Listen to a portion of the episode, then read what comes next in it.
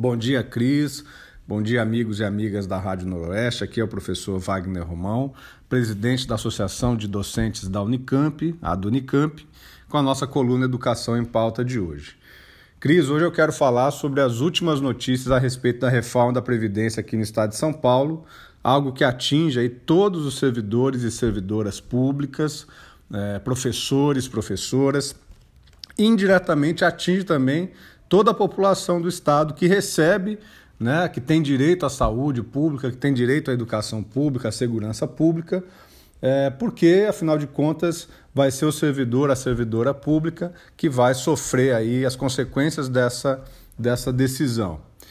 Ontem, o ministro Dias Toffoli é, liberou para votação na Assembleia Legislativa, ou seja, ele, ele, ele fez cair as liminares que estavam suspendendo a votação da reforma da Previdência aqui no estado de São Paulo desde o ano passado. Né?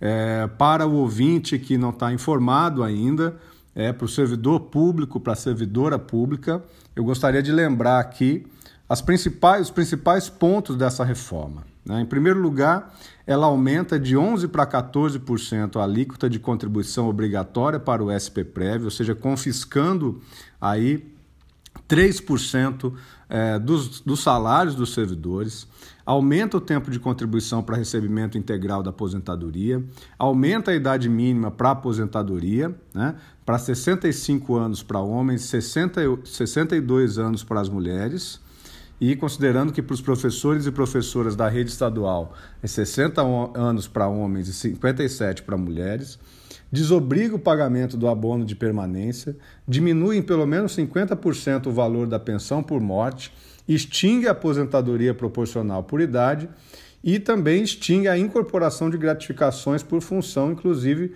para o pessoal da ativa. Né? Pois bem, essa reforma começou a tramitar em novembro na, na Assembleia Legislativa.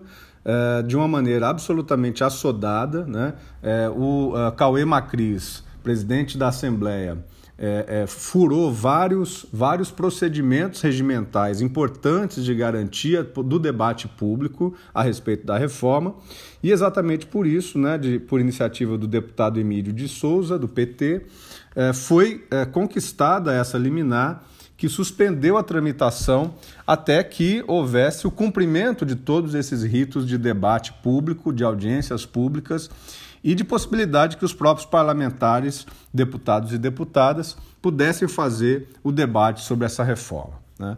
Então, ontem, quando exatamente o Toffoli eh, tomou a decisão, eh, imediatamente já se iniciou eh, lá na Assembleia Legislativa as movimentações para enviar a reforma para o plenário para a votação, para a primeira votação da reforma. Né?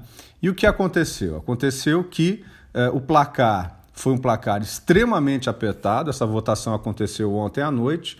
57 deputados e deputadas votaram sim e 31 votaram não.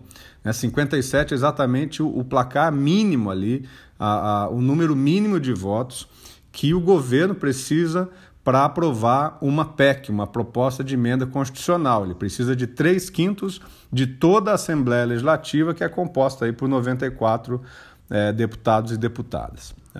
É, a do né, a entidade da qual eu sou presidente, ela expediu um pedido de informações ainda no ano passado, é, tanto ao SPPREV, como à Assembleia Legislativa, como também ao próprio governo do Estado, né, a Casa Civil do governo do Estado, é, é, no sentido de buscar informações a respeito né, de uma, de, de, dos estudos que embasaram essas propostas. Todo cidadão, toda cidadã tem direito de saber é, é, sobre quais argumentos, sobre quais números, sobre quais dados o governo estadual, qualquer governo, na verdade, né, é, faz alguma ação. E nesse sentido, e nesse, nesse ponto especial da reforma da Previdência, que afeta milhares, talvez até milhões de pessoas, né, é essencial que a sociedade civil né, tenha é, a, a, completa, a, o completo é, é, recebimento de informações, né,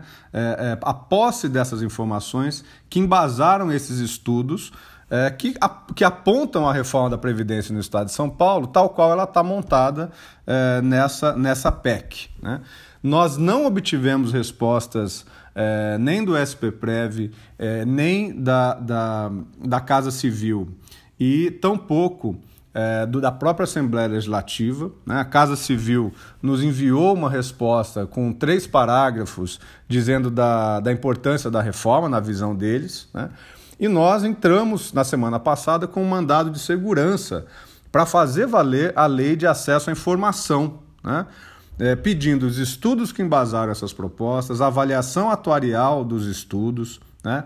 A avaliação atuarial do atual regime próprio de previdência social dos servidores do Estado, a base de dados do SPPREV, o cadastro dos servidores, né? é, sempre é, preservando o anonimato dos servidores, né? É, tendo aí as informações sobre a data de entrada no serviço público, a idade dos servidores, o tempo de contribuição, o cálculo do valor dos compromissos atuais do, SP, do SPPREV e a previsão para o futuro. Né?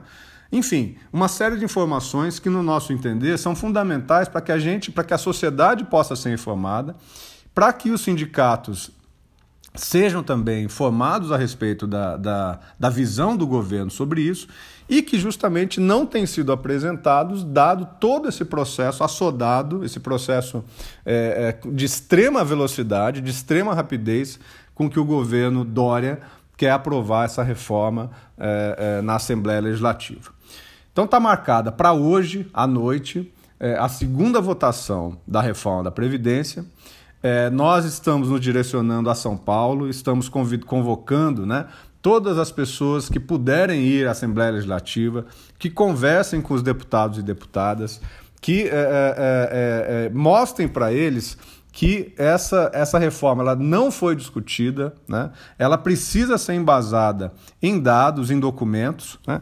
e que nós, afinal de contas, nesse momento, pelo menos, é isso que nós pedimos: que o governo do Estado tenha é, é, a, o respeito né, ao cidadão, à cidadã, ao servidor, à servidora, e que, e que não faça essa discussão de maneira assodada, de maneira a não permitir sequer o debate público na sociedade paulista, né, na população do Estado de São Paulo, que afinal é aquela que recebe o serviço público, aquela que recebe a saúde pública, a educação pública, a segurança pública e que nós temos certeza que, tá, que deveria estar né, bastante bem informada a respeito da natureza dessa reforma. Então, nós estaremos lá hoje à noite, né, representando a Dunicamp, representando o Fórum das Seis, as entidades de, de representação é, da USP, da Unesp, da Unicamp, do Centro Paula Souza, é, das, das ETECs, das FATECs, certamente também com os companheiros e companheiras da POSP é, e aqueles também que, que, enfim, representam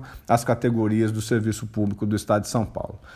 É, é isso, Cris. É, esperamos que a gente tenha sucesso aí. Pretendemos conversar com os deputados e deputadas, sobretudo aqui da região de Campinas. É muito importante que a gente é, faça esse esforço é, nessa data de hoje, nessa quarta-feira, para que, afinal de contas, é, esse processo não se dê de maneira compressa, né, de maneira rápida, para que a sociedade possa ter as informações devidas a respeito desse, desse, dessa PEC, que é tão importante para a sociedade paulista. Um grande abraço, bom dia a todos e a todas.